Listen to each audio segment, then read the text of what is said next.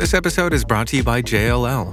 Get an insider view into the world of commercial real estate with JLL's podcast, Trends and Insights The Future of Commercial Real Estate. Whether you're curious about making cities more sustainable, the evolution of office space, or AI opportunities, this podcast will help keep you a step ahead. Tune in for candid conversations with business leaders about the biggest trends impacting how we live, work, and play. Subscribe to Trends and Insights now at jll.com/podcast. This episode is brought to you by Pepsi Wild Cherry. Pepsi Wild Cherry is bursting with delicious cherry flavor and a sweet, crisp taste that gives you more to go wild for. Getting wild may look different these days, but whether it's opting for a solo Friday binge watch or a big night out, everyone can indulge in their wild side with Pepsi Wild Cherry. Also available in zero sugar. So grab a Pepsi Wild Cherry and get wild. You're listening to Slice of Cheese with Jenny Linford on Food FM. Savour the crunch of Peter's Yard sourdough crackers. Available at Waitrose, Sainsbury's, Ocado, Amazon, petersyard.com, and specialist food retailers. To find out more about Food FM and our content, go to foodfmradio.com. Hello, welcome to A Slice of Cheese, the Food FM radio series that celebrates the world of cheese. I'm Jenny Linford, a food writer and cheese enthusiast, the author of Great British Cheeses. Cheese is a delicious and fascinating food, and we're setting out to explore this remarkable food and share the stories of the people who make, sell, and love it. Blessed are the cheesemongers. A good cheese shop is a really wonderful way into the world of cheese. This week on A Slice of Cheese, I talked to cheesemongers Miranda Bubb-Humfryes of Neal's Yard Dairy, Andy Swinscoe of the Courtyard Dairy, Anne Saxelby of Saxelby's Cheese in New York City, Sue Cloke of Cheese at Leadenhall, Fran Warde of the new cheese market Cheesewick, and the online cheese retailer Edward Hancock of Cheese Geek. Online, on smart speakers, and on Listen Again. This is Food FM. Savour the crunch of Peter's Yard sourdough crackers. Available at Waitrose, Sainsbury's, Ocado, Amazon, petersyard.com, and specialist food retailers. This morning, on A Slice of Cheese, we're looking at cheese shops.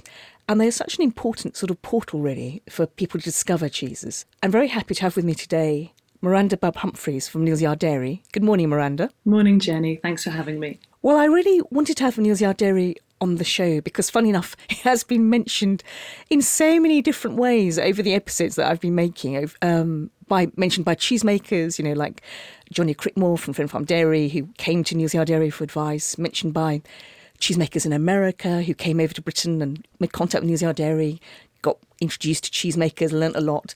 So, sort of massive influence. I mean, it's an incredible shop, and it was founded in 1979 by Randolph Hodgson.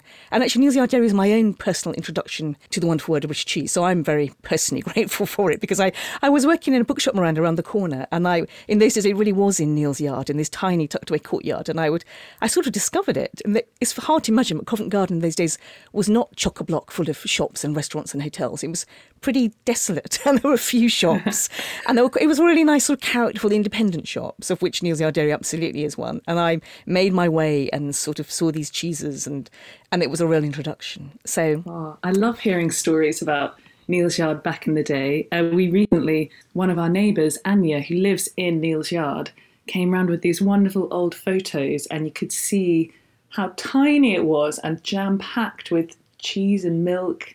And it, it yes. was incredible how progressive it looked, like serving things from big bowls and just out in the open, very stripped back, which seems to have come back into trend. Or maybe it never was in trend, but it's in well, trend now, and it was back. In the end. It isn't. Yes, it was very pioneering in many ways, you know, which is really fascinating. I mean, I think that, and I've been lucky enough to sort of to know Randolph, um, you know, because I've been a food writer for so long, and I worked on a borough market newsletter, um, and with you know, and got to know Randolph then as well, um, a long time ago.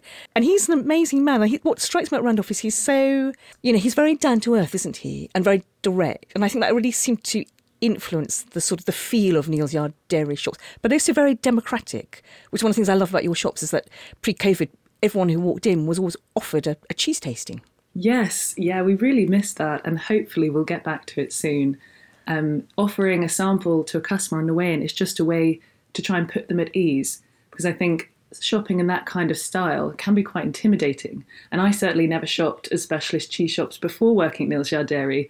So I think, you know, we forget having worked here for so long that it's quite a difficult way to shop. It's it's really different from a supermarket where you buy things in set weights and then at Neal's Yard Dairy you can have any weight you like and and you can try all these different things. So I think it's a nice way just to make the customer realize we're in this together, we're here to help you, and we want you to have a really positive, enjoyable experience. Yeah, it's a very. I talked to Chris George years ago for a London cookbook, and he's and I said, "Oh, do you get told off eat the food?" And he said, "No, I get told off if I don't eat the cheese. You've got to always, you know, you've always got to taste it. I mean, it's really interesting, isn't it, that you've got your, you know, because these farmhouse cheeses that Neal's Yard Dairy are selling are they vary so much. Even you know, just the same maker, you know, it will vary batch to batch, will vary, won't it? And because Yeah. of you know all the factors like weather and climate and feed and, Abs- and time absolutely. of year. But Yeah. even the same batch, once it's been cut open for a few days, it's going to be tasting different from when we first cut it. So the tasting never stops. Always tasting. Wonderful. And so, and tell me about how Neal's Yard Dairy works, because I think the one of the things I wanted to get across is that Neal's Yard Dairy uh, is a bit like an iceberg. The shops are the tip of the picture, aren't they? And then you have, there's a lot of work behind scenes and in other bits of the business. You've got your maturing arches. You also have these relation, these very strong relationships begun by Randolph and fostered over the years by, by Jason Hinds and Bronwen and David Lockwood. Um, so, so that's very that always was very important to me that the cheesemakers are absolutely people to Yard Dairy. Yeah, they're all, all part of the family. And actually, that's something we're really looking forward to in the shops is getting the cheesemakers back in and having that relationship. Because we've got so many new cheesemongers who've never met Joe Schneider of Stichelton or um, Tim Jones of Poacher, which seems just incredible to me because that's just so much part of the day-to-day rhythm of working at Neal's Yard Dairy the producer, whether or not they're sending down a jar of marmalade with their delivery or they're popping by just to say hello or we're going out to the farms. It's a really nice community to be in. And I think that's actually really important in the shops that we know where it comes from, know how much work's been put into the cheese, and that we're representing the cheesemaker well. And I think once you've met the cheesemaker, you really want to showcase their cheese and you think, you know, this isn't just something that's appeared magically from a factory. This is a, a family and their livelihood, and it's my job to represent that. That's beautifully put. Yes, I totally agree. I often I've been carried away with that sort of.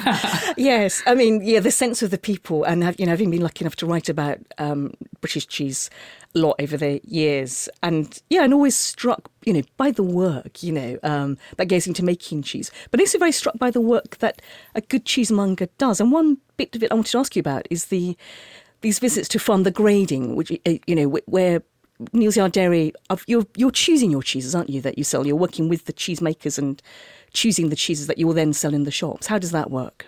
Well, it's quite mind boggling, really, and my taste buds perhaps aren't quite refined enough to really fully appreciate it, but I at least have some insight from going along on selection trips.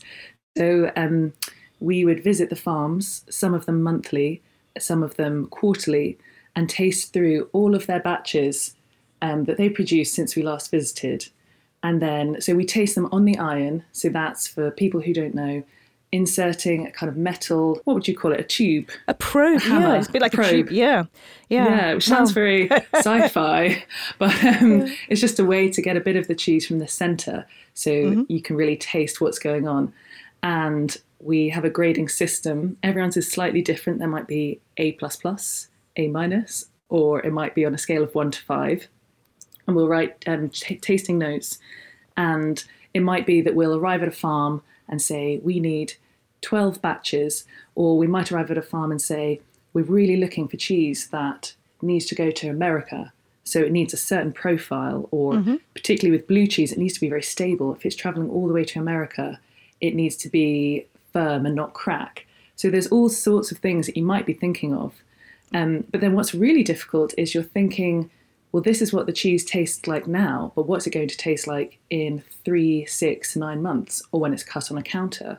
So you really have to have this gift of foresight, which um, Bronwen, for example, really Bronwen has. Percival. Yes, she's your cheese buyer, which you just explained here. Yes, Yes. it's quite remarkable. And I have been lucky enough to visit to visit. We um, visited the Jenna makers. We went to Jamie Montgomery's with Bronwen, and I watched with utter fascination as she and Jamie were taking and making decisions based on on their ability to to understand what was going to happen to the cheese in the future. And I was like, wow, what what magic is this? It was, yeah. it's pretty impressive, isn't it? Yeah. Yeah, and it's really interesting having selected a batch at a farm and then sort of forgetting all about it, and then six months realizing, oh, here it is on the counter. I, I, was right, or yeah, yeah. that's not quite how I expected it to turn out.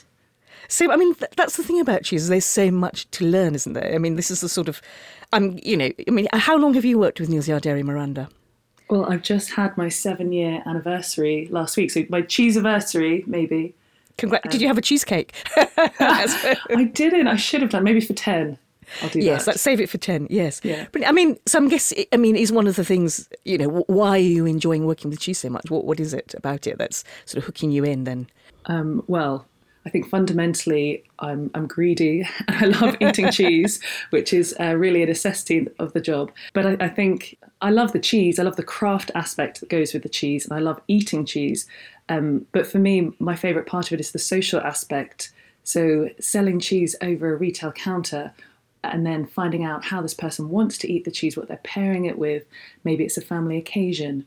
Maybe they want to appeal to a mixed crowd, so they have to get something just right. That's what I love about it. Is it's a kind of social tool, and mm. it's something that people really get excited about and celebrate. Yes, yes. I mean, it's a lovely.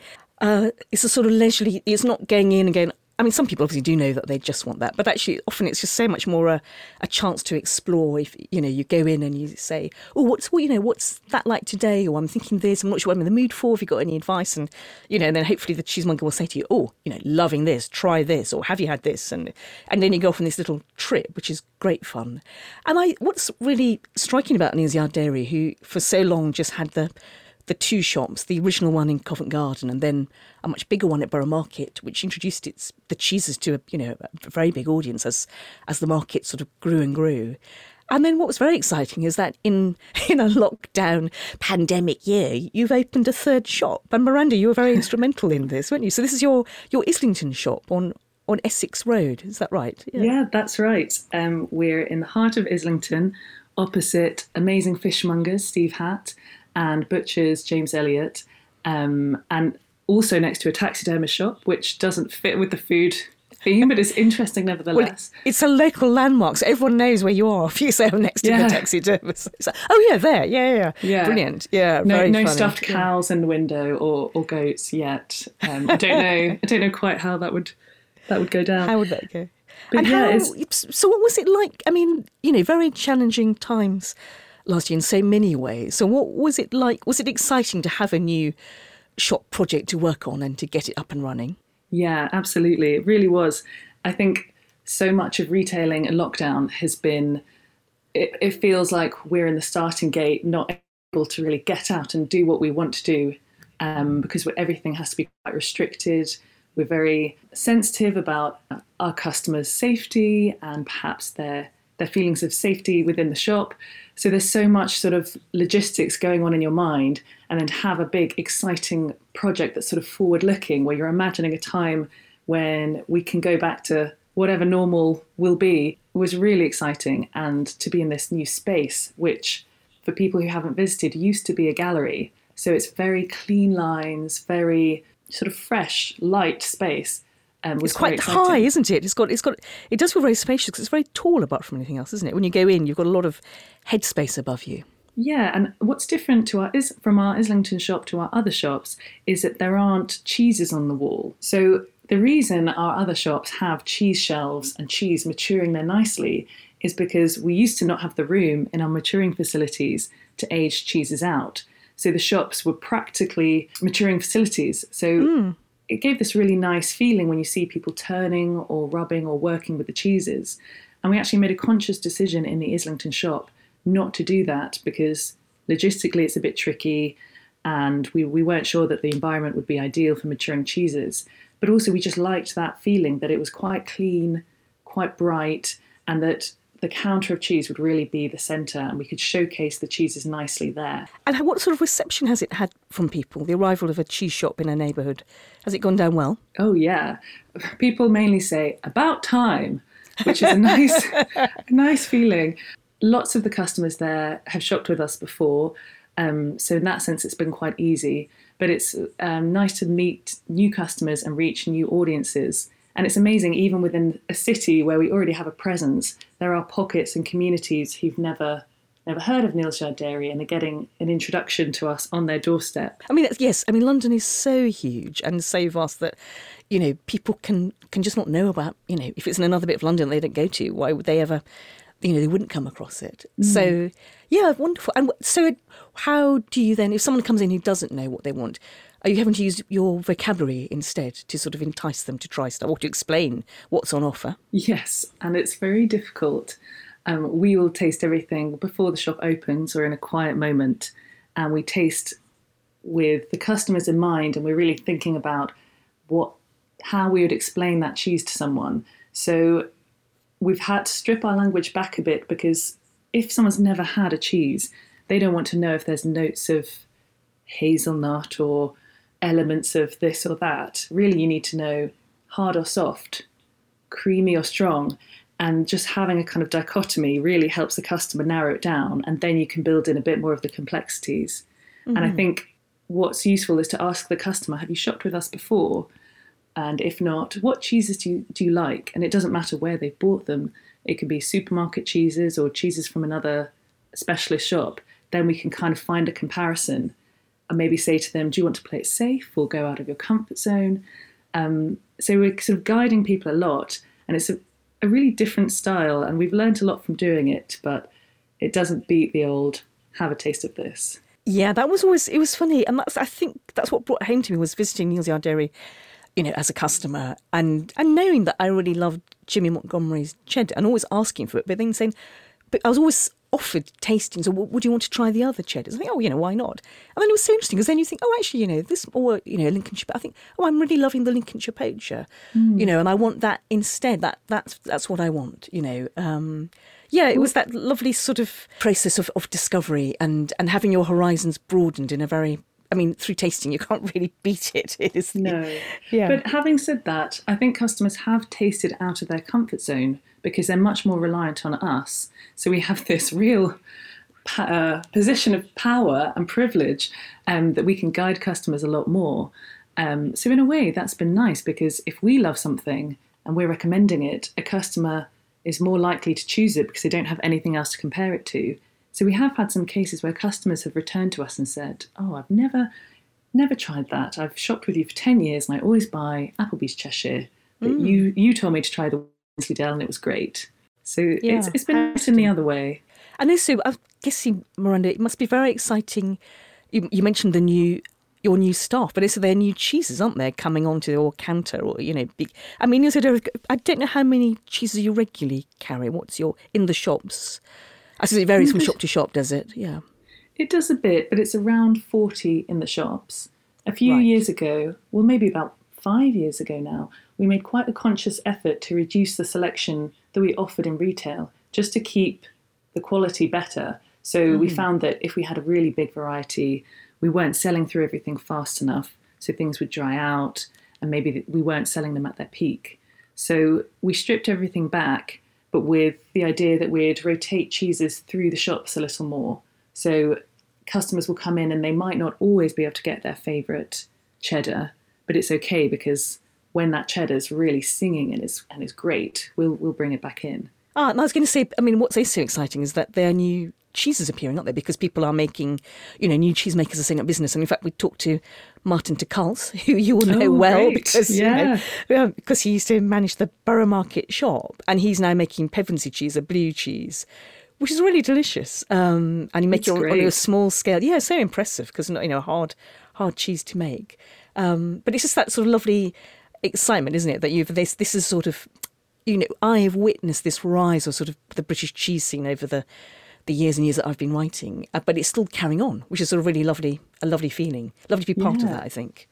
Yeah, Martin's cheese is doing really well. Pevensey Blue um, customers, particularly in Islington, love it. Um, and then we've had new cheeses from Martin Gott, who makes cheese with sheep and goat's milk. Um, and that some of those have been good because we're still sort of trialing them, getting a bit of customer feedback. That's always quite nice. Yeah, he's yes, he's got his new. The, the goats are a relatively recent arrival, aren't they? And so he's sort of, exp- in a very Martin way, he's experimenting with lots of different things and different. Yeah, so fascinating. I keep seeing new cheeses by Martin. Oh, I haven't tried that yet. so it's like another too. one. Brilliant. Well, listen, Miranda, that was so lovely. Thank you for coming on the show. It was a real, real pleasure to talk to you. Thank oh, you. Oh, thank you. It's nice to be able to talk to you without masks in the shop. Yes, as a joy instead. Yeah. Yes. Take care then, Miranda. Bye bye. Thank you, Jenny. Bye. Online, on smart speakers, and on Listen Again. This is Food FM. Savour the crunch of Peter's Yard sourdough crackers. Available at Waitrose, Sainsbury's, Ocado, Amazon, petersyard.com, and specialist food retailers. This week on A Slice of Cheese, we're looking at cheesemongers. And I'm very happy to have with me a cheesemonger I, admire enormously, actually, Andy Swinscoe from the Courtyard Dairy. Andy and his wife Kathy set up the Courtyard Dairy some years ago, and they're just doing really interesting work. Good morning, Andy. Morning, Jenny. Yeah, so tell me, when did you set up the Courtyard Dairy? Yeah, 2012 is when we decided to kind of make the jump from um, working for the cheesemongers to kind of going our own little route. And it was a bit of a scary time, but we thought, well, we'll do it. Let's go for it. Yeah, brilliant. Um, so, you know, that is a great big operation. Where, where did you end up finding premises then? Yeah, it took us a long time. So we looked at, uh, I mean, initially, we, we, I've always worked with traditional farm cheese, and that's what we wanted to do, and that's what we wanted to champion. And, and even as little as, you know, what was it, nine or 10 years ago, in terms of real quality cheesemongers in the UK, there was there was barely a handful. There was some, you know, some of the little food retailers here which had good little cheese offerings, but in terms of quality cheesemongers, and uh, and and we wanted to come back north, so we looked somewhere to set up back in the north, and there wasn't really where anywhere where we could kind of find. So we had this idea of. I was always told many years ago when I worked for a cheesemonger in France that you look for a market that's got a fishmonger on it because a fishmonger shows that somebody's selling fresh fish regularly. You know, you, with a bread or a Yes. butcher's, they- they've still got food interest, but it's not rolling out all the time. Fishmongers can't hide behind old stock, you know. And That's if you've so got a busy true, fishmongers, yeah. yeah. it's true. You've got a busy fishmongers, then you've got people around there who are interested in cheese, um, Yeah. or interested in food, should I say? Yeah. And so we looked for we had these all these things that we were looking at in terms of we wanted to come back north to be close to our families to kind of start a family for ourselves really and just settle down into that kind of next stage of your life. Um, and so we looked all over to put a plot shop really. We were looking for fishmongers, we were looking for people who are interested in food. We, were looking, we had all these lovely tick boxes on what would make a perfect location for a shop. And we spent a long time looking. Um, we could barely tick any of them. So in the end, we um, in the end we, we managed to find a little wine shop on the outskirts of Settle, which had been selling uh, natural wine, you know, since 2009. And, and in those days, 2009, selling in the middle of Yorkshire just natural wines was kind of a Yes. very uh, eccentric thing to do. yeah. pretty radical. It's even now he's probably the only one who's exclusively that in, in in this area really. And so we decided to set up next to him and just see how it went really. Um, we did a bit of market research and had looked into whether it would work. And basically, all our market research said it, it wouldn't work. And you know, we talked to people locally and said that there was no kind of demand for this. There was no kind of affluent population locally. There was no people weren't interested in food. But we felt like we had a great product. And we felt like if we could get it into people's mouths and they could invest in us as a family. One of the things about our community is it did have lots of shops still, and it had a local community. We felt like they could invest in us and Kathy and then taste the product, then actually, if we built it, they, they would come, was kind of our Yep. our opinion. The market research, uh, well, just to hell with it, we thought we'll just kind of open. And we were lucky that we got a very short lease and it was relatively lo- low risk and a very small shop that we set up on. Uh, but yeah, that was it really. So we made the jump then, decided to open a cheese shop and just kind of stay true to our ethos, traditional And farm made. so you were just so you weren't you were stocking just British cheeses then? Is that right? In those days, I mean, it's funny now you look at it, but in those days, what we decided to do was we, we had this ethos we wanted to tick, and we still have it to this day, and we analyse every single cheese. And the most important thing is flavour. It don't matter if it's made by some farmer half of a mountain with one cow that he milks, whether he's got one leg and stores that milk in a wooden combine, and you know, it, it doesn't Yeah. matter if the cheese doesn't taste good. You know, so the Sure. first box you've got to tick is taste because that's what gets people coming back. You've got to be cut above. Otherwise, because the supermarkets are brilliant, you know, and most other shops are brilliant, you know, because they're so convenient and they're so easy and the parking's easy and everything's there. so to true. get people to come out to a cheesemonger, you've got to be better. So the first stop Yep. is taste. I mean, the first stop for us is always service, but when we're talking about when we're looking at cheeses, Yeah, um, sure. taste is so important. So we look at that, and then we looked at uh, the next stage we would look for is uh, traditional cheese making techniques uh, for us, and then we look at farmhouse, so people are making on a farm level, and then we look at raw milk. That's what we. These are all tick boxes. They work down in priority, and then we Yeah. look at farming techniques. So if possible, you know, sustainable, ethical, traditional, native breeds. Yeah. Uh, and then we look at locality. So locality, a distance away from us, is an important factor, but it's not as important. We would rather support somebody like Ativa, who's on the side of a hillside, who's got 20 cows, only mixing the summer off alpine herbs, old-fashioned breeder cow, making over a log fire, an ancient recipe, than an industrial farm two miles away. You know, so Right. that's just that's just where we sit in. That's what we like. That's what we believe in. But if we could get all those boxes and they were two miles away, then all the better. Um, Yeah. So that's kind of what we did. So and when we set up nine, ten years ago, 11 years ago, what we didn't realise was, um, well, we did realise that there, there, there wasn't just that range. So when it came to brie, for example, there wasn't Baron Bigod. When it came to hard Right. cheese, local hard cheese, there was no traditional Wensleydale style. You know, when it came to goat's cheese, there was Dorstone being made, but there wasn't the Sinodun Hills, the Hebden goats, Hmm. you know, the Black Mounts, all this whole range of little lactic goat's cheeses that are being made today. So because I'd spent a long time training in France, done an apprenticeship in cheese maturing for Mons, we decided that we would do British where we could, but if it wasn't good enough and it didn't kick our ethos, then we would source from the continent. So in those days, those early days, we were about 40% French and 60% British, but all cheeses that we knew, that we visited, uh, and we felt confident about. And obviously, it's so now it's, it's evolved. So what, what is it now then, Andy? What's your It's story? evolved. Yeah, we're very lucky that we, you know, I think that you stick your head above a parapet as we did in this area and said, look, this is what we're doing and we're not going to change. Um, and so that, that, and that was difficult initially. But with time, you know, local farmers who, you know, we've got a lot of small 50, 60 cow dairy farms still in this area started to diversify and other people look to it. And the cheese industry is still slowly moving forward organically. It means that with time, there's more and more good British cheeses that are farmed in the way that we like, that are made in the way that we like.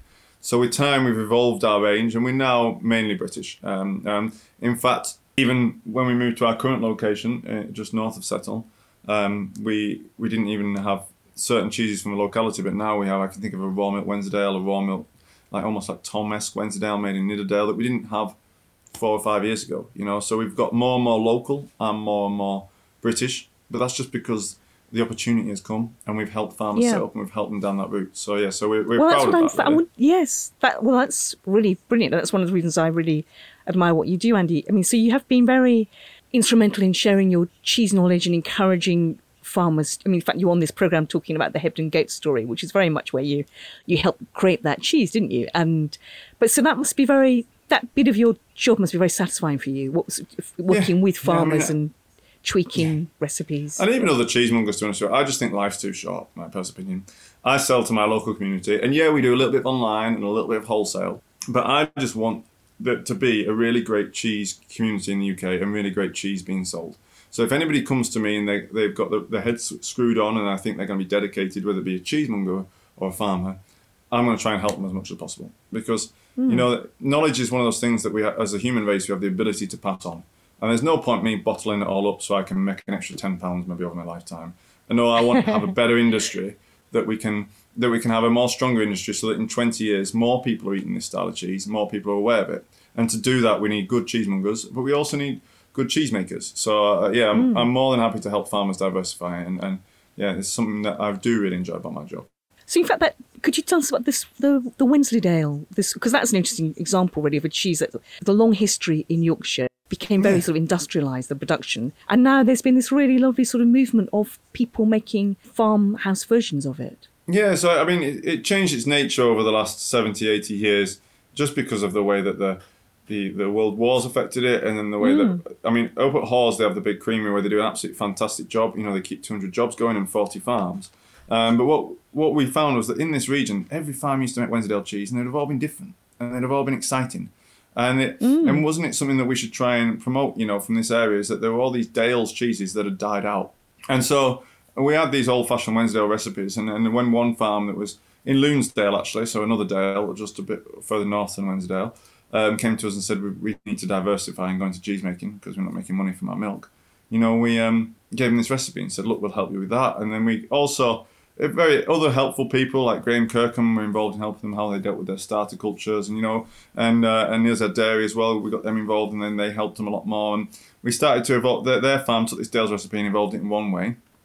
And the next thing you know, another farm two years later comes along, and we gave them the same recipe because it was something traditional to the region. But because they have different Hmm. equipment, and they have different cows and different pasture, it evolved in a completely different way.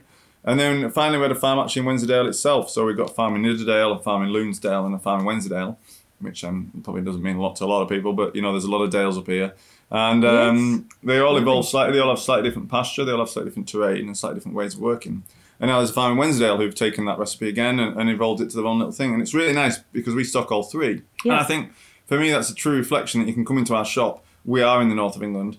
People can visit this area of the world and taste three cheeses that are made locally, that are made by little farms, that we've encouraged with the same recipe, but they've evolved because of their nature of their farm and their techniques.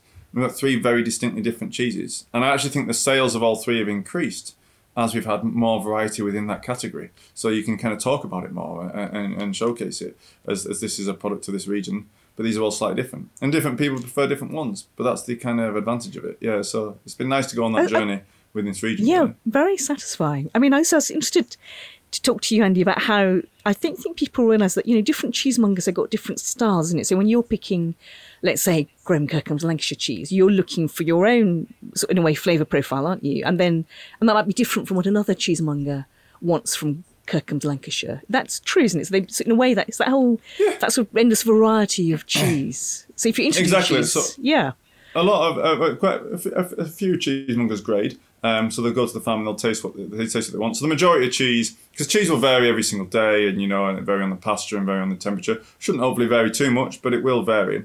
So most cheese will just be sold on its general name, but certain cheesemongers will make the effort to grade and taste and select what they like and cherry pick that out. Um, But yeah, as you said, different people prefer different things, and and that's not. I think it's really important as a cheesemonger you don't grade to your taste because everybody is slightly different, you know, and everybody is kind of. We want a range of cheeses, and if you're not careful, you can go into some cheese shops and you can tell what type of cheese that person who owns the cheese shop likes, because they obviously everything tastes the same, if that makes sense. Yes, uh, which yes. is nice, and but we like sharper, crumbly ones, we like softer, buttery ones, we like strong, dry cheddars, we like nutty cheddars, and it's important for us to curate a little range of cheeses so that we can a build a cheese board for somebody, but b we can um, help introduce people to different flavors and styles, and and you know, and take them along that journey. So it's not about this cheese should be like that. It's kind of so we have a style for Kirkham's that we like in our shop, which is quite soft and buttery, uh, and and and quite what we call a heavy cheese if we can, but light and fluffy if we can. But we'd rather have it wet than really dry and sharp and acid. Um, But other areas of other cheesemongers like it quite dry and sharp. and They like that sharp flavor. But that's just kind of what our, our, my profile is, and my customers' profile has then become, um, Yeah. uh, and and people have got used to in this area. And so yeah, so it's a nice thing that different cheesemongers will look for different things, but it's got to fit it within the range. So we do have things that are sharp and crumbly for other for people who like that Yes. style of cheese. And Yeah, I think that's sure. important. Um, Well, in fact, let's get back. I was wondering what you said about, which I so agree when you talked about the importance of flavour. It's got to taste good. That's the great, you know, for a food that does cost money and people are going to put their hands in their pocket. But, you know, it's worth it, isn't it? And that's that really interesting thing of converting people who, how do you convert someone who's never, who hasn't tried a farmhouse version of a cheese? And is, was that done? Would you have done that through tasting? How did you do it? Was it talking to your customers? Yeah, I think to- tasting is very important, but you've got to break down the barrier. So I think the, the main thing for me, I think a lot of emphasis now is put on cheese, cheese taste, cheese quality, farming techniques, but actually the the main emphasis to get it to, to get people farmhouse cheese to people's mouths for me is service. And when people come through that door, you've got to break down that barrier and make them feel really easy that they want to taste stuff and they're not going to be put on the stop.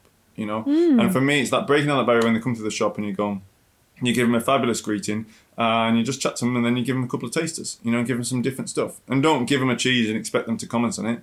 We just chuck cheese at them for a little few minutes and they, you know then they can taste some different ranges. And then it's uh, i always tell my staff and i tell my customers that i don't care whether the customer likes it or not because i'll find something they like so don't Yeah. give them a piece of cheese and expect them to like it because if they don't like it that's totally fine I don't really Yeah. care. We'll find something you do like, you know, and that's the point, Yeah. you know. So Yeah. it's not about giving you a piece of Kirkham's. Oh, you don't like that? Oh, well, you're not. This isn't the shop for you. You know, and that's not the way that we roll. It's if you don't like that, have a bit of this. If you don't like that, have a bit of this. Right? Which of them did you Yes. prefer? What do you normally like? You know, and then we can kind of navigate a route with them, and that's so it's that initial service, and then breaking it down, and then not pressurizing the customer at all, just kind of giving them kind of a few tasters and guiding them from there, really. Um, and we're very lucky that we have a really skilled team of cheesemongers who can do that.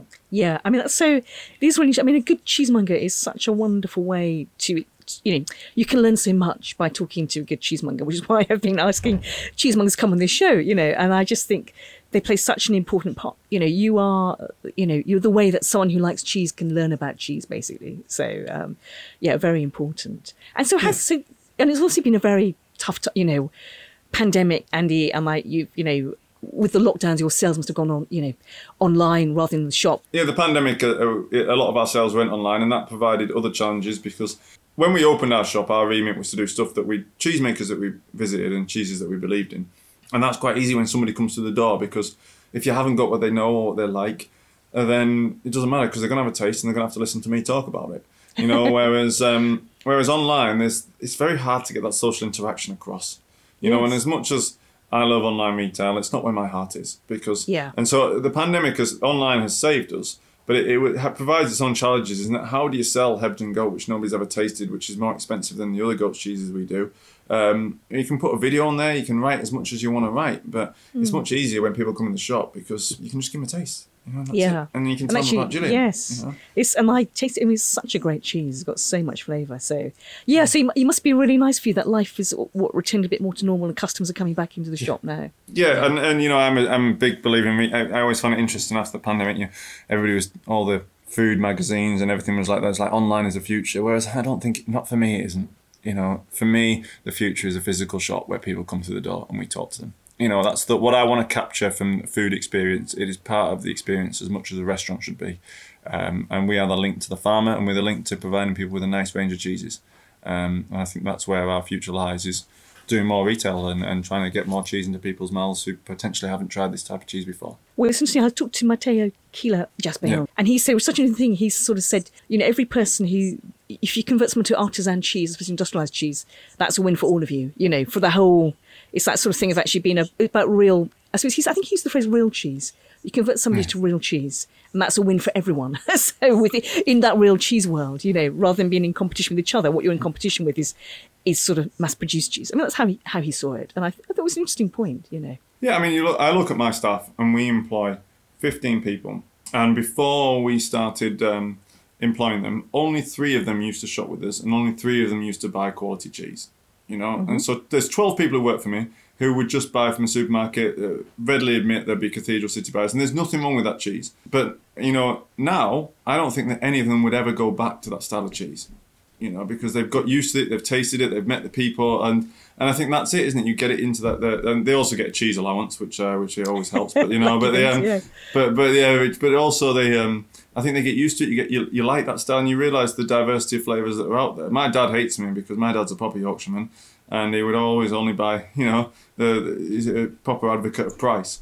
Um, but now he says he can't buy cheap cheese because it just doesn't taste the way he wants it to taste, and it's really wound him up. So it's um, That's so- hilarious. I love yes. that. Yeah. so it's um yeah. So I think that is about getting this. So he's reluctantly buying good cheese then. Yeah, reluctantly buying my cheese because yeah. he because he can't because he can't get the uh, the flavour he wants. But there you go. Um, I think that's yeah. a real vindication, isn't it? So yeah, no, that's brilliant. Listen, Andy, that's it was. Thank you so much because I know how busy you are. It's really wonderful to have you on the show. Thank you, Andy. Take care then. Anytime. And regards to Cathy. Kathy. Bye. Thank you. Bye. I'm a huge fan of Peter's Yard's crackers, and they go beautifully with cheese. All Peter's Yard's crackers are made in small batches using quality natural ingredients and their sourdough starter, slowly fermented for 16 hours for award winning flavour and crunch. Visit petersyard.com forward slash shop, enter the code slice of cheese at the checkout to receive 25% off your first order.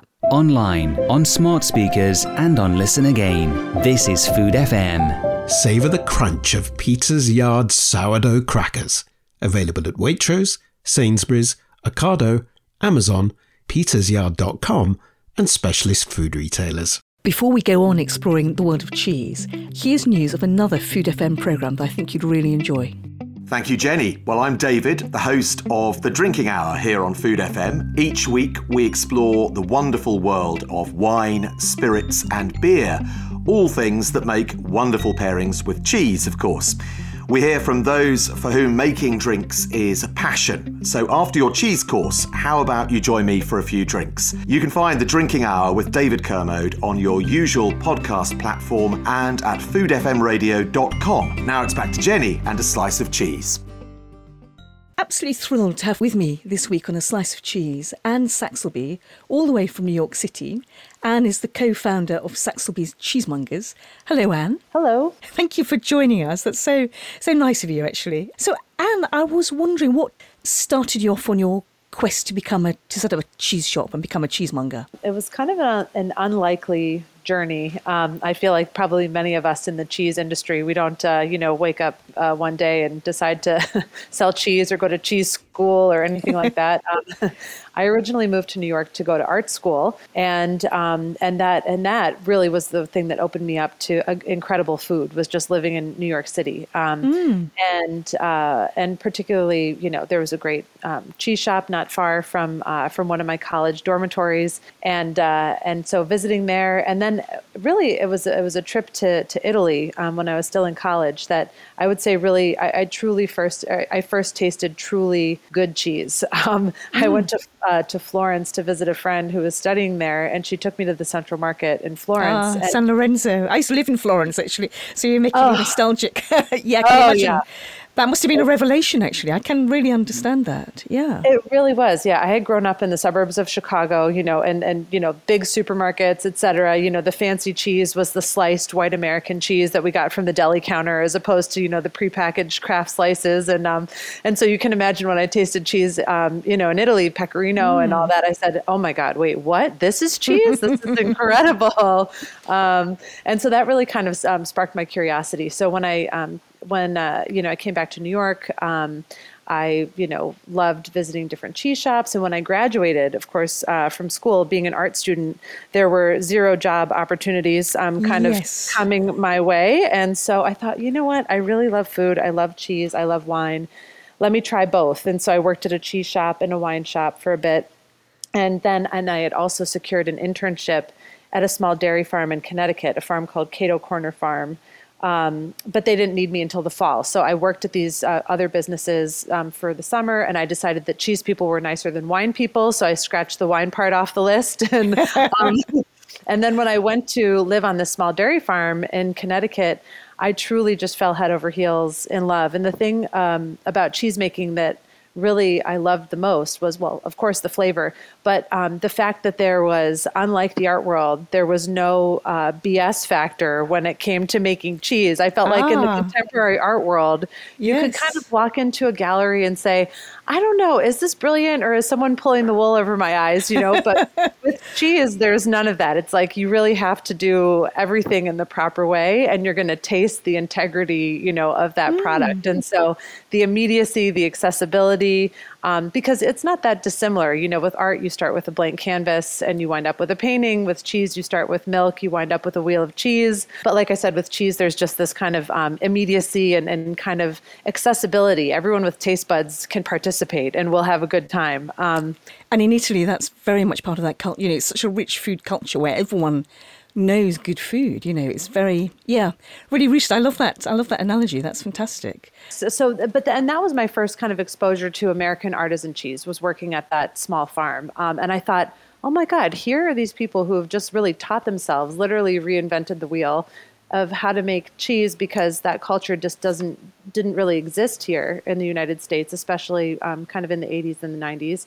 And I thought, well, I wonder if there is anybody else doing this. And so I started traveling around and visiting other small farms and cheesemakers um, throughout the Northeast, um, you know, kind of in my spare time, basically volunteering to work for free at a hmm. day in a creamery for anyone who was willing to have me. And through that uh, kind of process, I managed to you know, start to know some other cheesemakers, and it's a pretty small world. So, uh, you know, over time, I had I had visited a bunch of different shops or a bunch of I'm sorry, I visited a bunch of different farms and um, and I thought, you know, there are so many shops in New York City that are kind of dedicated to, you know, kind of gourmet foods in quotation marks, like the whole gambit, whether, you know, European imports and olive oil and vinegar and chocolate and this and that. I said, you know what, I really just want to focus on cheese and I want to focus on these American artisans because uh, at that time nobody was was doing that. That's a wonderful vision. So, so when did you set up Saxelby's Cheesemongers? Uh, we opened in May of 2006, so we're celebrating our 15th anniversary this year, which is pretty exciting. Congratulations. That's a wonderful achievement. I mean, the reason we're talking about cheesemongers on this show, Anne, is that for me, I think they're so important because they a good cheesemonger is sort of allows you know someone who doesn't know about cheese to learn about cheese. And for me, my own journey um, was very much through Neal's Yard Dairy. But when I was a bookseller before I was a writer, I would go there and start and sort of start asking and eating and buying and and, it, and it, you know. It, it is like a portal to a world of cheese.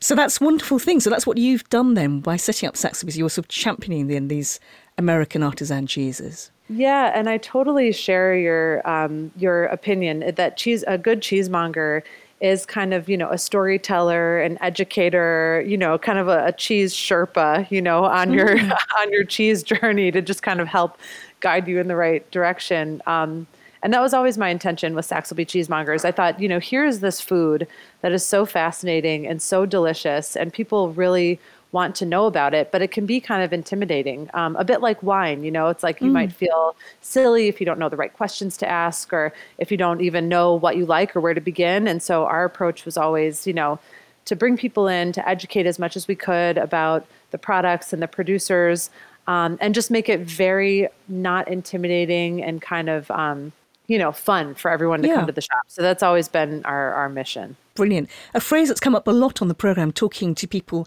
I've always had a lot of cheesemongers on the whole series, as well as cheesemakers, because I do feel they're so important.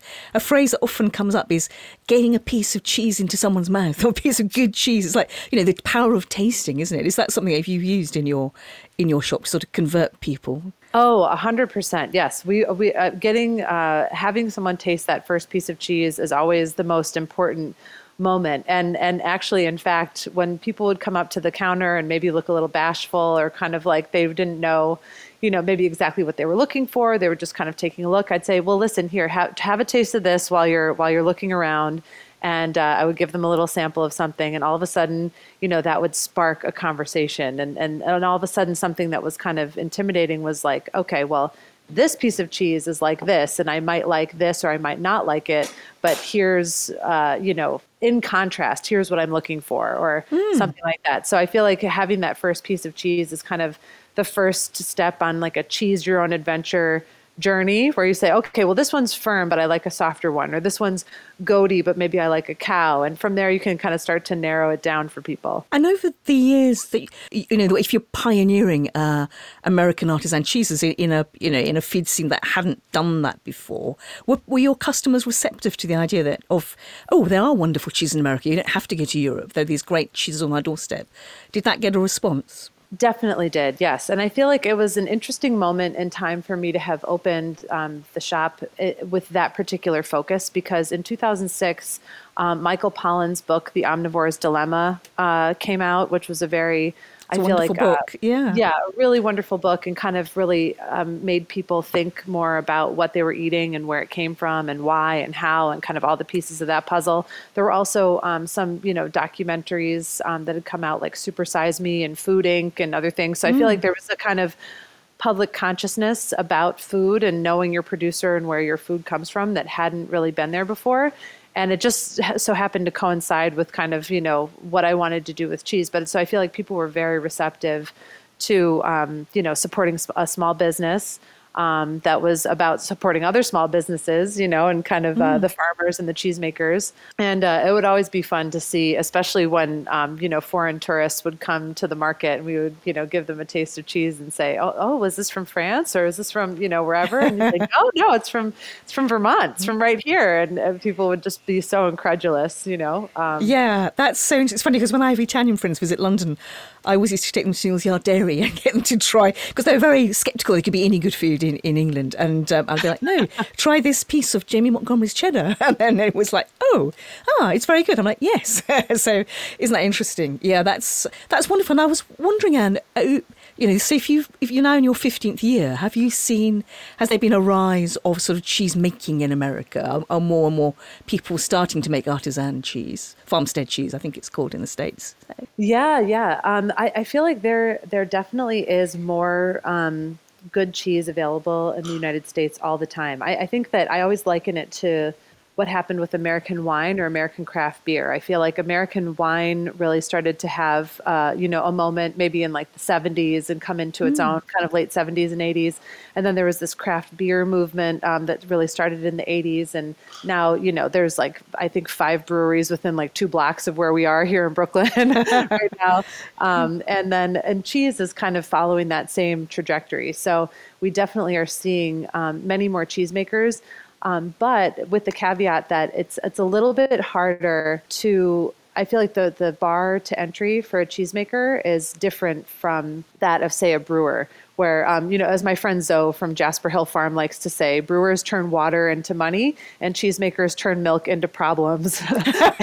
That's a brilliant phrase. I love that. Yeah, that's so, so true good. because it's, I mean, yeah, cheese making is, is hard, isn't it? I mean, it's not, you can't just sort of snap your fingers and do it. It, it takes a lot of time to, to produce good cheese. So, it yeah. a lot of time and, and, and kind of equipment um, and, and just kind of, you know, and and just yeah trial and error to to get it right and then with the kind of increased food security regulations around um, the food safety modernization act here in the united states and things like that i think that that's kind of um, you know it's made it slightly more difficult to get into the game whereas i think there was a real explosion of growth in artisan cheese making in like the late 90s early 2000s and now mm-hmm. we're still seeing growth but I feel like it's it's it's the exuberance has been somewhat tempered by the reality of how hard cheese making is, and um, you know both technically and to make a living doing it, and then with kind of these added regulatory um, things. I think that's also making the industry kind of safer and more mature. You know, I think the industry is really growing up um, because of that as well. I was interested in sort of, do you see different styles with American cheeses? Because, you know, we're, but the impression I get, and we we did an episode on American cheeses because I wanted to touch on it. I get the impression there's, you know, there's a sort of creativity because, you know, in a way it's a new cheese world, isn't it? And so you can do things, but you could look to Europe for inspiration, but you might play around with it. Is that is that what you see when you when you look at American cheeses? Oh, absolutely. Yeah, I feel like there's there's a real a real freedom and a real creativity here that is that is really fun. And I should I should point out too because of course you're in um, you know you're in England and and Neal's Yard Dairy was kind of your uh, one of your formative cheese experiences. Um, it's because of places like Neal's Yard Dairy or affineurs like Hervé Mons um, in France, um, who have really opened their arms to American cheesemakers and welcomed them and, and, and helped them to learn more about, um, you know, making cheese, aging cheese, um, all along the line. Um, those partnerships have been so valuable just in kind of, um, you know, raising the bar for quality and cheesemaking here overall. Mm. But that said, yeah, it's like people really kind of, you know, pick and choose different elements of maybe different European cheeses and, and tie them together. For example, Harbison is a great cheese from Jasper Hill Farm in Vermont, and that's a bark wrapped cheese similar to uh, maybe a Vacherin Mont d'Or. Mm-hmm. But the rind is treated differently. A, a rind oh. of a ah. Vacherin Mont d'Or is, is washed, and so there's kind of this rosy hue to it, and it tends to be slightly nutty and, and a little bit more pungent. Um, whereas the rind of Harbison is a bloomy rind, um, more similar oh. to ah. Brie or Camembert. And um, that interaction of that rind with the bark wrap creates an entirely different kind of flavor trajectory. So um, that's just one fun example that comes to my head. That's you know, right lovely. Away. Yes, it sounds absolutely delicious. And how interesting! I don't think I've seen a cheese like that. That's I've always seen washed rind with the spruce spruce wrap, you know, wrapped around it. Yeah, wonderful. I mean, that's so nice that you that you paid tribute to to this to people like Mons and to Neal's Yard Dairy, um, who've been on my shows too, because that's one of the things I really love about of world of of good cheese or artisan cheese or whatever you want to call it. Is there does seem a real sort of camaraderie among people in the in the real cheese world, a, a generosity actually, which I really find very wonderful to see. It's true, and and it's it's just it's incredible because I think a lot of industries are not like that. Um, there's a mentality in the cheese world of kind of a rising tide floats all boats, and people are really generous with their time and information, and as a whole, that that really helps uh, the industry. Because let's face it, at the end of the day, there all of the producers who we love, you know, whether they're in Britain or here, are small scale producers and uh, and so there's room for everybody, you know. And if everyone's Yeah. cheese is better, then uh, the consumer and all the cheese lovers are going to be the ones who benefit. Wonderful. Well, and thank you so much. Next time I come to New York City, I will definitely come and visit your shop. But that was was really kind of you to take the time to talk to us. Thank you, Anne. Oh, thank you so much, and thank you for doing what you do and getting more, uh, you know, cheese information out there. I'm loving it. All right, thank you, Anne. Take care. Online, on smart speakers, and on Listen Again. This is Food FM. Savour the crunch of Peter's Yard sourdough crackers. Available at Waitrose, Sainsbury's, Ocado, Amazon, petersyard.com, and specialist food retailers. This week on A Slice of Cheese, we're talking to cheesemongers. I'm very happy to have with me today Sue Cloke, Director of Cheese at Leadenhall, cheese and wine business in the City of London. Good morning, Sue. Good morning, Jenny. Now, Sue, I wanted to ask you on this show because one of the things that people always want to know from cheesemongers is advice on how to put together a cheese board. I'm guessing that's something you get asked for a lot in your line of work. Is that right? It, it does come up quite a lot. It does indeed, Jenny. So, what are your bits? Given you've worked with cheese for so long, you must have so many thoughts about this. What What are your your insights and advice? Well, yes, it's quite an interesting question, obviously, because people will come into a cheese shop for lots of different reasons. Um, for sure, they are looking maybe to provide a cheese selection for a cheese board either on behalf of a guest or on, obviously on behalf of their own dinner party type of idea. So I would normally ask first of all how many people are coming. Are there any uh, are there any preferences as such? And if the general um, answer is, um, you know, people just love cheese, let's sort of go for a nice selection. Uh, we'll we would then be talking through kind of what to select. So um, realistically, uh, I think it's quite it's sometimes quite nice also to know the kind of um, age of the people coming and and let's go for kind of a mixed age um, bracket really for the sake of a cheese board. Yeah. But um, I think if you're putting together a cheese board, um, you've just got to think about a, a lovely variety of cheese, um, assuming that people, the guests and so on, the people you're providing cheese for, are looking for a variety because everyone has got a very, very different palate. So uh, people will like soft cheeses, hard cheeses, blue cheeses. You might have some people preferring sheep or goat's milk. So the idea really is to come up with a selection of varied textures, flavors, milks, etc., etc. So that at the end of the day, you've basically got something for everyone. Right, that seems very practical. Yes, that's quite, that's a really good point, isn't it? I mean, because cheese is so diverse. I mean, all these types of cheeses, as you've just hinted at.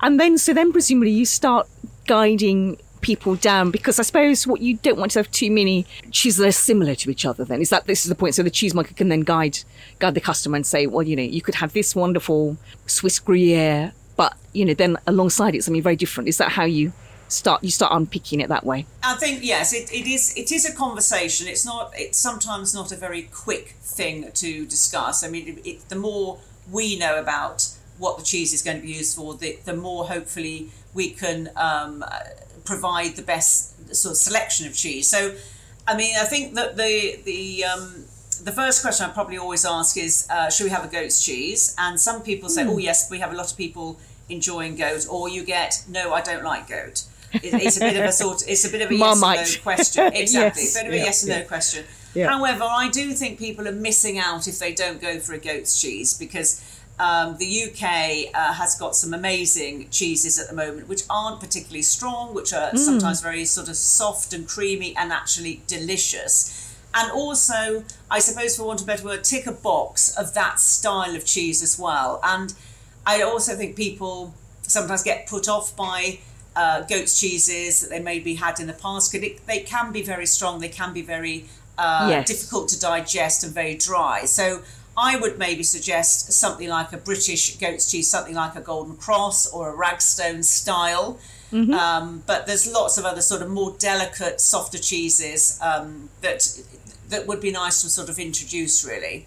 Yeah. So I'd always always encourage people to maybe to have a goat's cheese because it they always always look fantastic, different shapes and sizes, Yes. just a completely different contour on a cheese board, and then maybe to go f- through a, through a, more milks, I suppose. So um, I would also like to encourage people to try a sheep's milk cheese. Mm-hmm. So maybe not to go for a conventional hard manchego sort of style or a hard pecorino, but to maybe go for a maybe slightly sweeter, nuttier, uh, something like an Ossau-Iraty from the Basque Ah. region.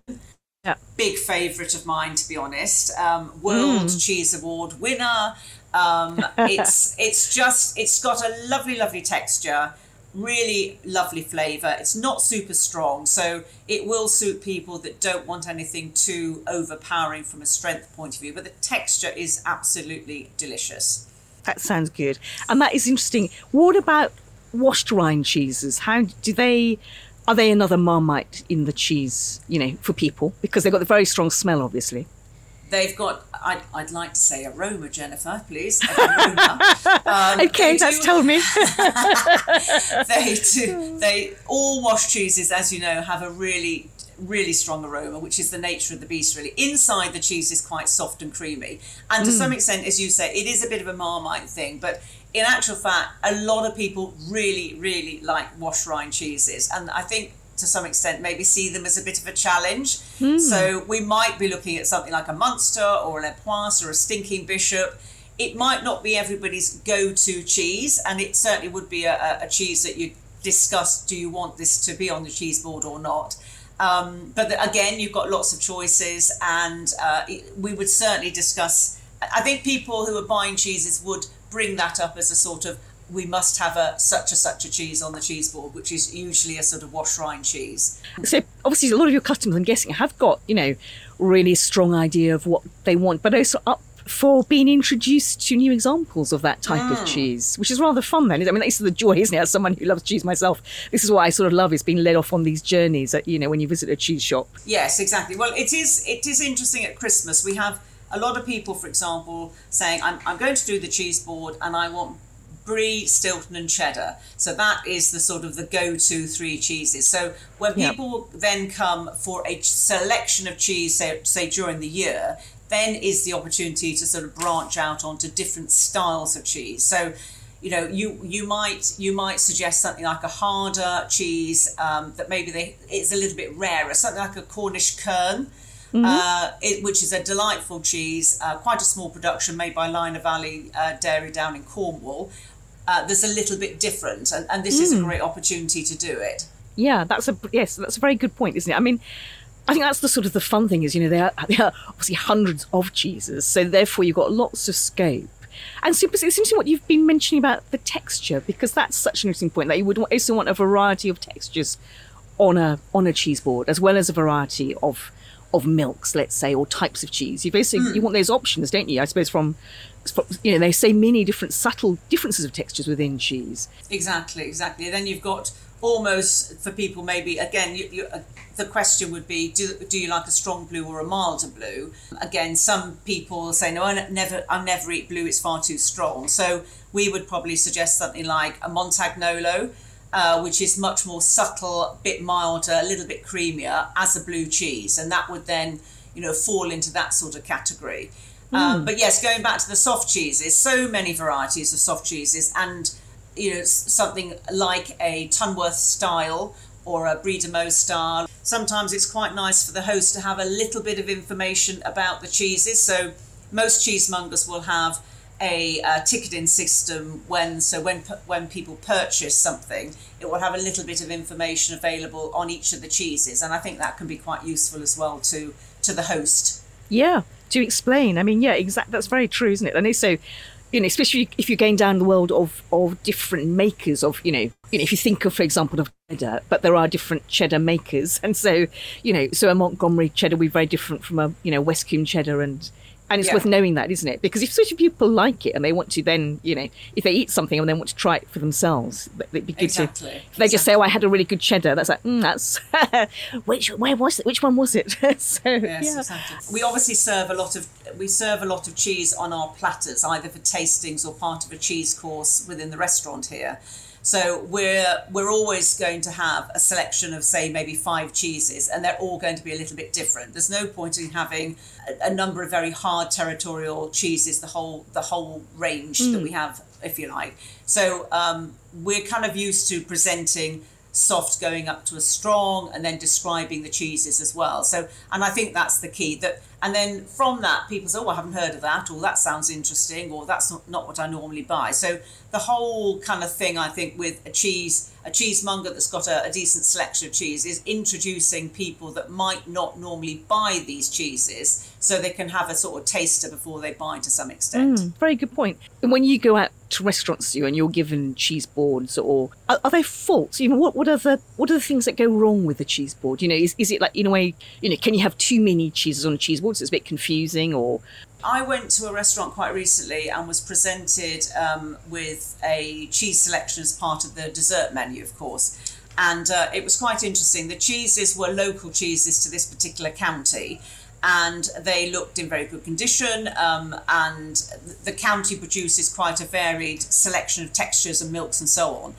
And um, I think the trick that was missed on this particular occasion was there were three cheeses only on the uh, plate. So, and it was going to be the three cheeses anyway. You didn't really have the choice. It, that's which is absolutely Yeah. fine. They're local cheeses and so on.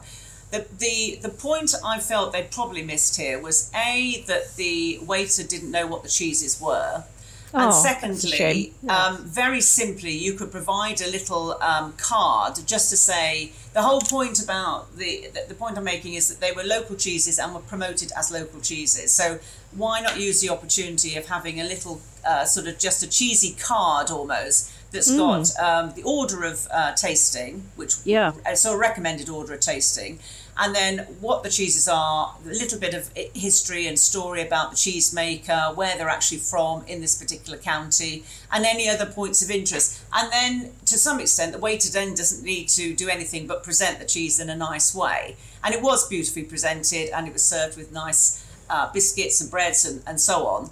Um, but I think you know it's always nice when you've got you know so much about the dessert. You can clearly see what's in it. It's the, the ingredients are more or less on the on the menu. But that when you get to the cheese, that sort of thing is I think a missed opportunity. And people love to know these sort of things. I think it's one of the reasons why people, you know, as they travel, as, as we're all traveling around the UK much much more. Um, the, the local food is becoming you know so much more Yeah. important and exposed really so it's just I think that's a great opportunity to promote local local cheeses yes. really I was to what you said about a tasting order. So, what, what would your so is, is do you go from sort of mild to strong? Is is that the way you know if you are going to taste cheeses on a cheese board? Is that how you would Um, guide people through it? We'd probably guide it, guide that way, yes. And also, we do a lot of cheese and wine matchings here. That's one of our, if you like, uh, point of differences. If you like, we've done we've done that for many many years, and that's also what we're sort of known for, really. I think so. I probably have a wines in mind when I'm putting together a cheese ball, but certainly. I think from a tasting perspective, you're just starting um, a platter with something that's going to kind of excite your palate, wake up your palate. Uh, so I'd probably go for something like maybe a little goat's cheese just to start off with. It's quite a zingy flavour, normally quite a sort of lively flavour. Then maybe go with a slightly um, more, um, probably a creamier cheese. Cheese. I'm thinking maybe it will go with something like a, a Chardonnay or a Chenin Blanc type of wine. Um, go would probably go with something like a Sauvignon Blanc. And then you're just looking to build up the flavour and texture. So you're ending up probably with a fairly well flavoured blue cheese normally. Right. Yes. Yeah, yeah. That makes a good progression. I've done chocolate judging, and you have to be Yes. very careful about the order in which you're tasting. You know, because you obviously have to start with the really delicate mild stuff. Because if you're going to eat, you know, a of hundred percent, oh, you're going to be, You- you, you know, yes, that's wouldn't it. Your taste buds are gone. else, no. yeah, exactly. Absolutely. So yeah, really good. I mean, it's just you know, it's such fun. You know, cheese is just this wonderful food, isn't it? Because just the diversity. You know, listening to you talk, Sue, and the range of cheeses that you're you've mentioned, it just you know, it is a joy. Is that what keeps it? Is this one of the things that you enjoy about your job? This being able to guide people and sort of open up this world of of cheese to them in a way through the tastings and through the you know the guided tastings and boards you put together. Uh, absolutely. It's um it's obviously not a brand new idea to match cheese and wine, obviously, but it's something that we've always done. We were going to always have a, a sort of a diverse selection of cheeses, um, usually small producers uh, using sort of farmhouse methods and pasteurized milk where possible and so on. So flavour being the key, and then matching our relatively small selection, but a selection of wines that have been selected for cheeses in a way. Mm, so yeah. rather than just a complete random selection of wines. So we do a ports and lots of ports and lots of wines. The other question sometimes gets asked, certainly when you're putting together a cheese board, is what to serve with it. Um, Yes. And uh, we have a range of uh, obviously savoury chutneys, mainly from the UK, and uh, again, small um, farmhouse produced um, chutneys and relishes. But we also do some sweet confits as well. So, for example, Ah. the the Ossau-Iraty, uh, which is this fairly delicate, slightly sweet, slightly nutty uh, sheep's cheese from the Basque region, they might serve that um, locally with a, a black cherry confit. So you've Oh. got the very sort of extreme flavours coming through, but actually works really nicely. So I think that things like chutneys, relishes, confits, um, uh, quince, membrillo, those sort of things work Yes. really nicely with a lot of cheese. And then you can build up other things around it. So sort of maybe some tasty biscuits, some nice breads, um, figs, obviously grapes as, a, as sort of as sort of standard things. But it just builds up the whole course really. So Yeah. you know, I probably do away with dessert really, just straight for I- the cheese. Ye- That's the perfect note. That's advice from a cheesemonger for you. Mm. Wonderful. Sue, listen, thank you. That's been really lovely to talk to you. Thanks for coming on the show. Thank you, Jenny, for inviting me. Online, on smart speakers, and on Listen Again. This is Food FM. Savour the crunch of Peter's Yard sourdough crackers. Available at Waitrose, Sainsbury's, Ocado, Amazon, petersyard.com, and specialist food retailers. This week on A Slice of Cheese, we're looking at cheesemongers and people who sell cheese. So I'm very happy to have with me today Fran Warde. Good morning, Fran. Hello, Jenny. Nice to be here. Fran, it's lovely to have you on the show because you've been very instrumental in setting up, very excitingly, a new cheese market in London called Cheesewick or Chiswick Cheese Market, I suppose. Yes, it's it's both of those. You're right, Jenny. And tell me about that. What what gave you the idea? Well, we had the cookbook kitchen, which we set up, but then the pandemic came along, so we couldn't do our supper clubs anymore. And um, Chiswick had this um, place where you could have a market, and there was a flower market taken, and then an antiques. And we decided we wanted to do something with food, but we wanted just to make it quite specific instead of being a general foodie market. So um, Chiswick has a link with cheese, thus the name Cheesewick. Um, that from the 11th to about the 18th century, they used to have an annual cheese market in Duke's Meadows down by the river. Brilliant. I mean, that's a wonderful. Yeah, what a perfect connection then, isn't it? So, so how exciting to actually bring bring cheese back to Chiswick then, basically. Yes, exactly. And we just, between us, there's about 10 or 11 of us who sit on the committee. We're a, a community um, interest company. So it's there for the locals and for the local businesses. And we just wanted to create something that was fantastic and full of superb cheeses because that's what we really pride ourselves in is that we curate the stalls. So we try not to let stalls double up on the same cheeses. We try and get really unusual cheeses, award winning cheeses, cheeses of great quality, and we also then have a few other stalls that sell cheese associated accoutrements. Accoutrements is a good word. To live with the plum there, Fran. and so, I mean, yes, I, I did a I did a program on what goes with cheese. You're absolutely right because of course lots of things are you know do go beautifully with cheese. So it's nice to have them if you're going to have a cheese market and have those lovely delicious things like pickles or chutneys or, or honey or whatever it is. Yeah. No, you go. Well, we've got also got some lovely cheese boards that we have because you know you need a nice platter to serve your cheese on, don't you? Um, and as you say, we've got honey. We have marmalade, which was led by you, Jenny, because you sort of um, introduced the world to serving marmalade with cheese Good. and um, pickles, and then crackers and bread and a few salad items, which is really nice. It sounds lovely. And so, obviously, a lot of you had to sort of what approach lots of cheese people and trying trying to persuade people to join a new market is quite an endeavour because you know it's a gamble. They you know their time, their effort, you know to trudge all the way, and if people don't turn up, it's you know it's quite speculative, isn't it? Did you have were you not persuading basically? Well, yes, and I, I can't take the credit for that, I have to say. So Lucy Coughlin and Jules Kane took the credit for that. So they went to all the markets all over London and introduced themselves, told these um, cheese stalls, cheesemongers, cheesemakers what they were doing, and said, Would you come? And very quickly, people started to come. So we did sell out for the first market. And then we all worked really, really hard marketing it. And I have to say, to the first market, because of COVID, we were counting people in and out. We had five and a half thousand visitors. That's which incredible. was stunning. Yeah. That is. And we And- should explain. Why don't you tell, tell everyone when your market is? Oh, so our market runs the third Sunday of every month. So it's only a monthly market and always the third Sunday, and it runs from um, 9.30 till 3 o'clock. And there is an abundance and a cornucopia of cheese. And I think in a few months we will extend and have more um, stalls because at the moment we have 22. But they are fantastic. And we have the kings of cheeses. We have people coming down from Scotland, like um, Mellis brothers, and they come down with a collection of about nine cheeses, which they believe um, will sell very well at the market. Um, so that's a real treat for us to have these beautifully selected cheeses. I, yes, I had Rory Mellis on the, program. I talked to him, um, and it's very, it's a very good point actually because the cheeses that you know Mellis will sell in Scotland will be very different from what we can normally buy it down in London. So, in fact, a lovely chance.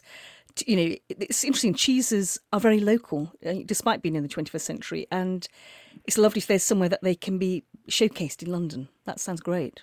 It is, and Rory and his brother are absolute charmers. And you know, it's it's a long drive for them to come down from London with all their cheeses, but people love them and people go back. And I have to say that the shoppers in Chiswick are just brilliant. There seems to be a very big French community as well, so they come out and they are in heaven just shopping for all their cheeses. Um, they know their cheeses. They love talking to the stall holders, the mongers, or the makers, and they love having the cheeses cut freshly in front of them off big wheels of cheese. So that's a real treat, I think, as well. And so it's not just British cheese. You're you're showcasing cheeses from around, you know, lots of wonderful cheeses in, in other countries like France and Spain. They're they're all represented, are they, at the market? They're all represented. We don't just do British cheeses. No, we're happy as long as the cheeses um, pass. Jules Kane runs all of that. Um, her testability, um, and she likes them. Then they're allowed to come, and it's great. So you must be sort of loving. Is this a new? I'm sure you know about Cheese Friend, but are you discovering lots as well through running the market? Yeah, definitely, because I think in life you can always learn. And, you know, these people who have set up these businesses, like I love Feltham's Farm came last time, um, who make the award winning um, Fresca Margarita. And so just learning, talk, talking to them about their cheeses, they only make three cheeses. But you know, they only started six years ago, and Amazing. I love that. And I love talking to all the cheesemakers and trying to say to them, "Come on, you've got to come to our market um, because it's great for your cheese and it's great for introducing people and um, talking about the wonders of your cheese." And as you say, the fragility of it and how important it is to support these small um, cheesemakers. Yes, you know, by buying them, you, you know, by buying these cheeses, you you allow these makers to carry on, you know, in business. Um, yeah, really wonderful. Have, how has the local community reacted? It sounds they've been embraced it then with enthusiasm. I think they have, because one thing we've done, Jenny, is we don't have any stalls where you can buy food that you can then walk down the street eating, because we want them to go to the local eateries if they're making a day of Very it. good. That's interesting. Um, That's quite a difference from a lot of markets, actually, isn't it? Yeah. Yeah, and we were very, very um, certain about that from the word. So you come there to get your shopping, and then you go and eat, or the other way round. So we want to, because we're a CIC, we do want to support Chiswick, and we do want to help Chiswick.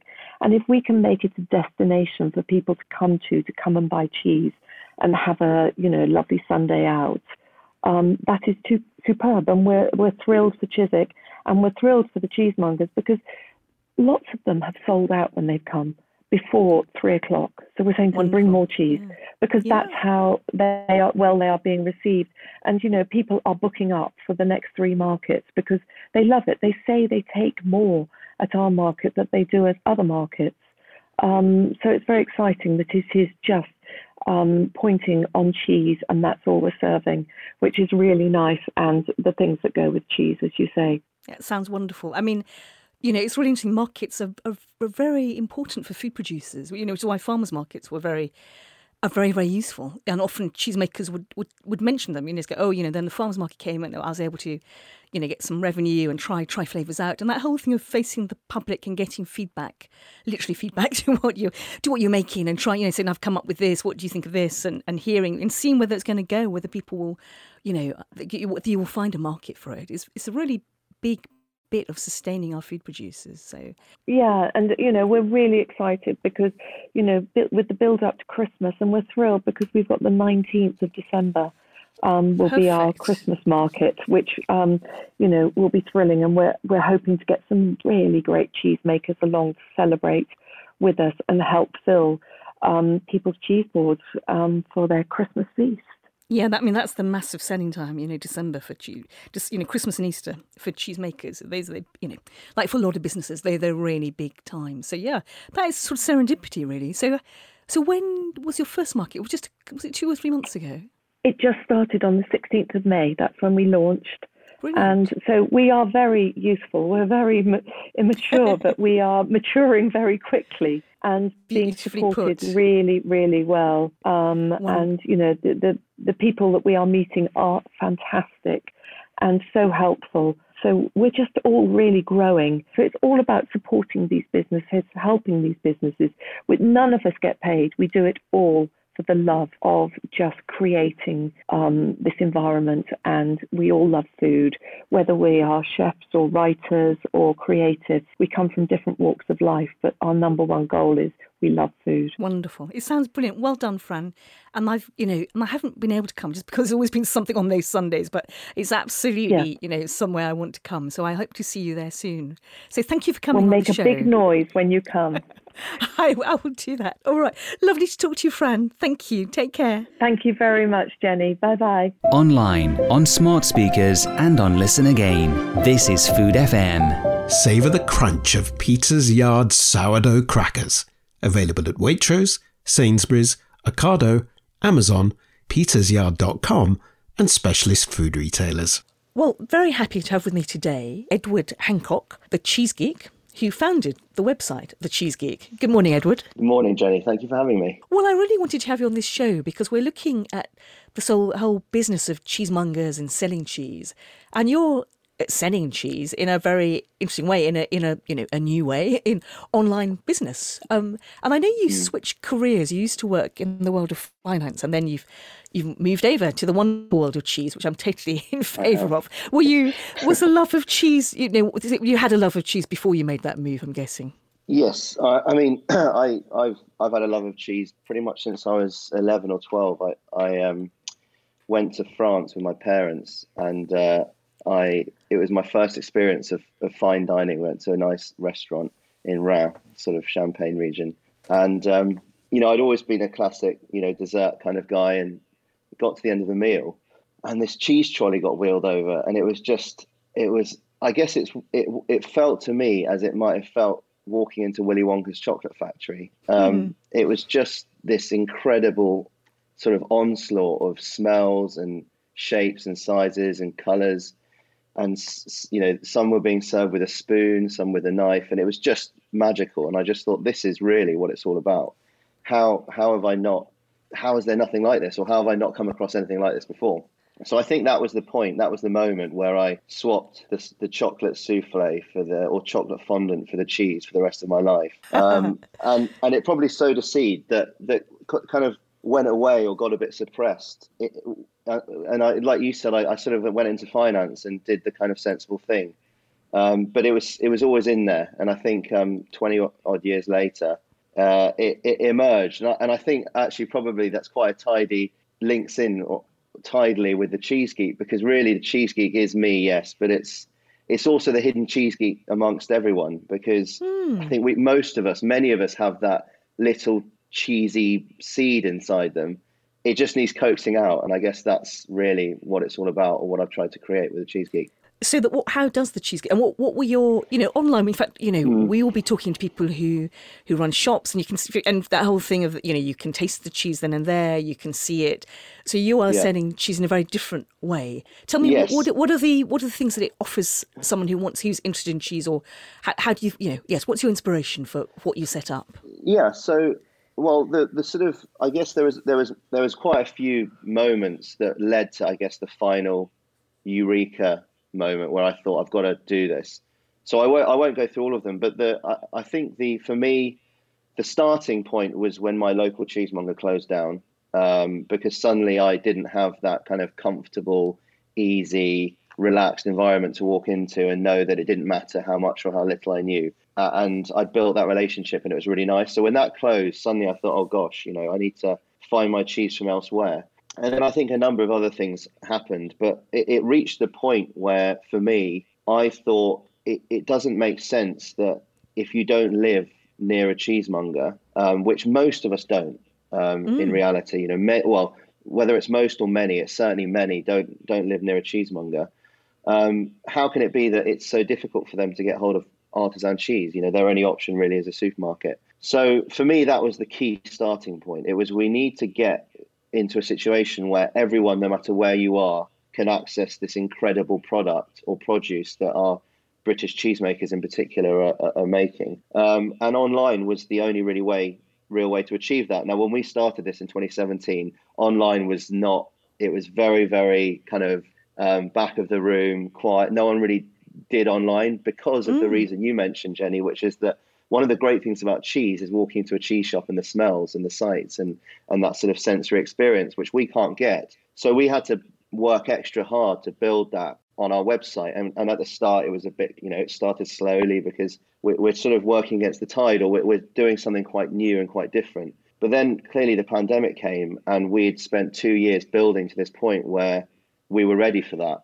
And we were ready for people to, for once, rather than us going out and searching for customers, customers were coming to us. And I think the key thing was they realized that A, you can get great cheese online, B, it arrives in perfect condition, um, and C, it's pretty convenient. And I think mm.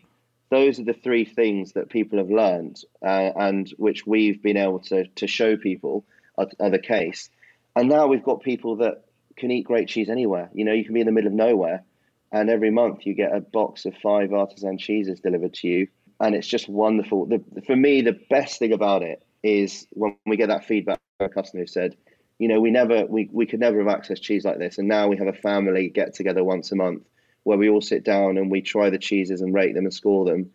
Um, and you know, it's just a really nice family experience once a month that we we have, and we have that from many people. So I think that's that's kind of the ambition from the start, and that's where we're at now, and that's you know, one, still yes. on that journey. Well, as you say, you know, absolutely on, you know, the rise of online shopping in, in lockdowns, and, and of course, a lot of cheesemongers, you know, they then did go on, followed suit in a way and set up, you know, online uh, mm. sort of shops, uh, and also cheesemakers themselves, haven't they? I mean, they have. So it's, a, I mean, it's which is and it is really exciting because you're absolutely right, Edward. That you know, one thing that struck me, I wrote a book called Great British Cheeses, and I was being sent, I was lucky enough to be sent over 300 cheeses from around Britain, and and the amazing thing is that there were cheeses wow. that I, of course, I'd never even come across because actually, you know, yeah. if it was, uh, you know, yes, I can get Isle of Mull cheddar, you know, in London. But there were lots of other Scottish mm. cheeses that never came down to London. They just sold much, you know, much closer to home, much more locally. And yeah. so it was this whole, you know, and even, you know, cheeses down from the southwest. So it was this incredible realization. There was this world of cheese out there that I was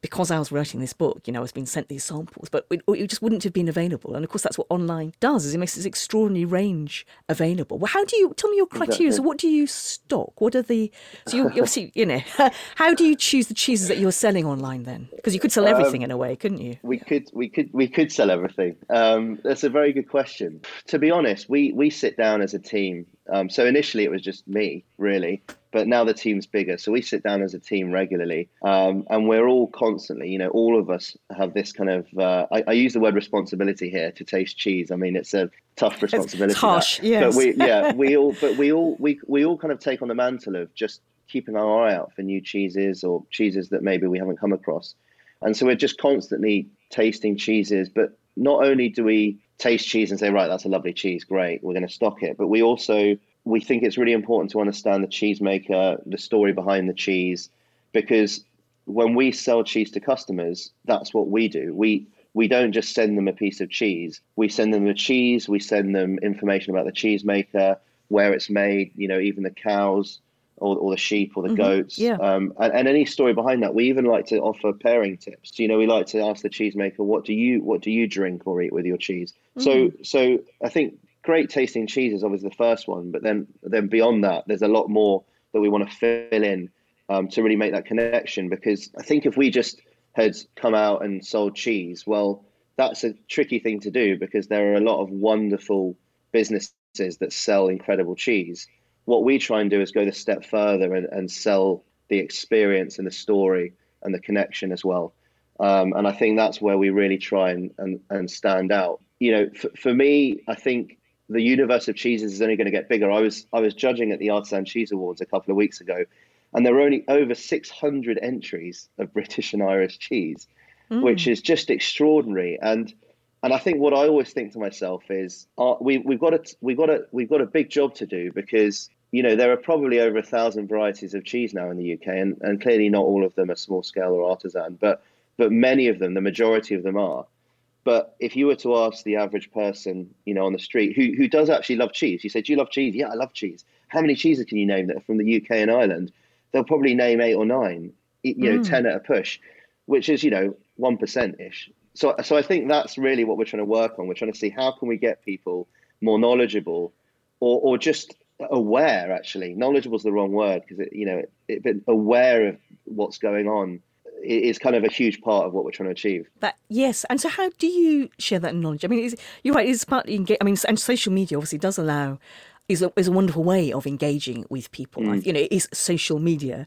So is that a, is that a big bit of your of your business? Yeah. yeah, I think social media is a is a big part of it, and I think what we try and do with the way we come across, so whether it's our website or our tone of voice um, or our social media channels, or when I'm doing events um, for, for for private clients or for corporates, um, we always have a very very clean. Um, precise way that we want to come across because I think for a lot of people they they love cheese. They're desperate to get into it even though they might not even know it yet. But it can be quite daunting you know. It's like wine. There's not only a lot going on and a lot to try and learn. I mean i'm still learning um, all the time. But it can be it's, it can be quite traditional um, and so i think some people just aren't sure how to get into it.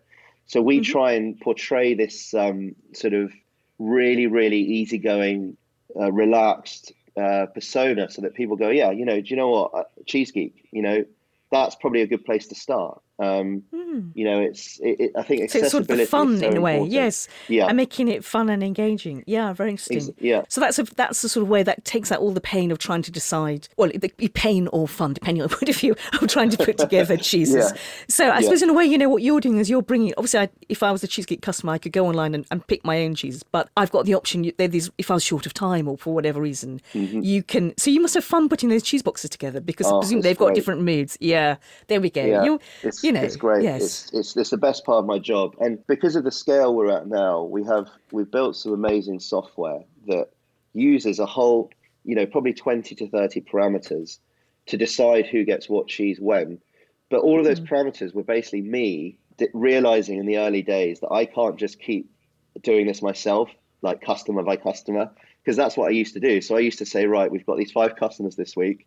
Um, what are we going to give them? And I'd think about, right, what's seasonal and what, what have I been tasting this week that's been really good?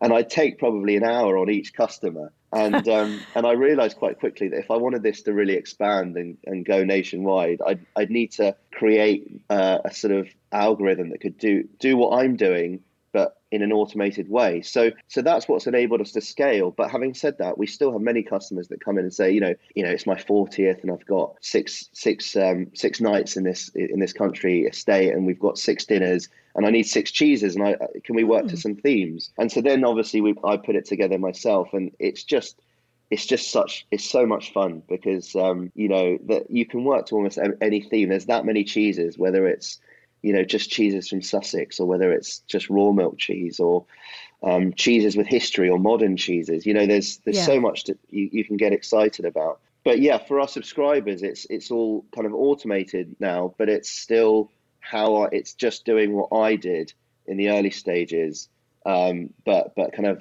instantaneously, uh, effectively. Very fascinating. And, and so obviously, so you, your business, I'm guessing, got a big boost last last year in, in the lockdown. Would that be right?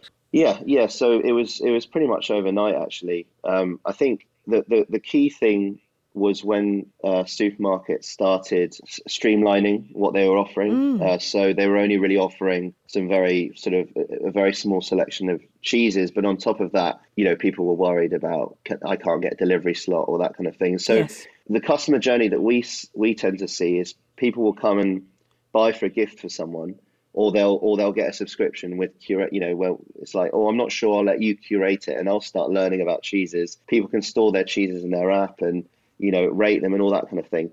And then what happens is they get more confidence and they start coming and ordering individual cheeses. So they can't. They start coming and saying, "Oh, you know, now I know which cheddar I like." Mm. They come and start ordering Hafod, or they come and start ordering Baron Bigod. Um, and you can see when they have dinner parties or events, they've now built a knowledge of cheese that they like, and and that again is just what it's all about for us. It's it's helping people to discover cheeses, and then they can start making their own decisions whenever they whenever they want to. Um, but I think the other key thing, and actually a far more romantic outcome of, of the pandemic than just us having you know more business in an online retailer, is we've also seen people are now so much more interested in where does my cheese come from? What is the story behind the cheese?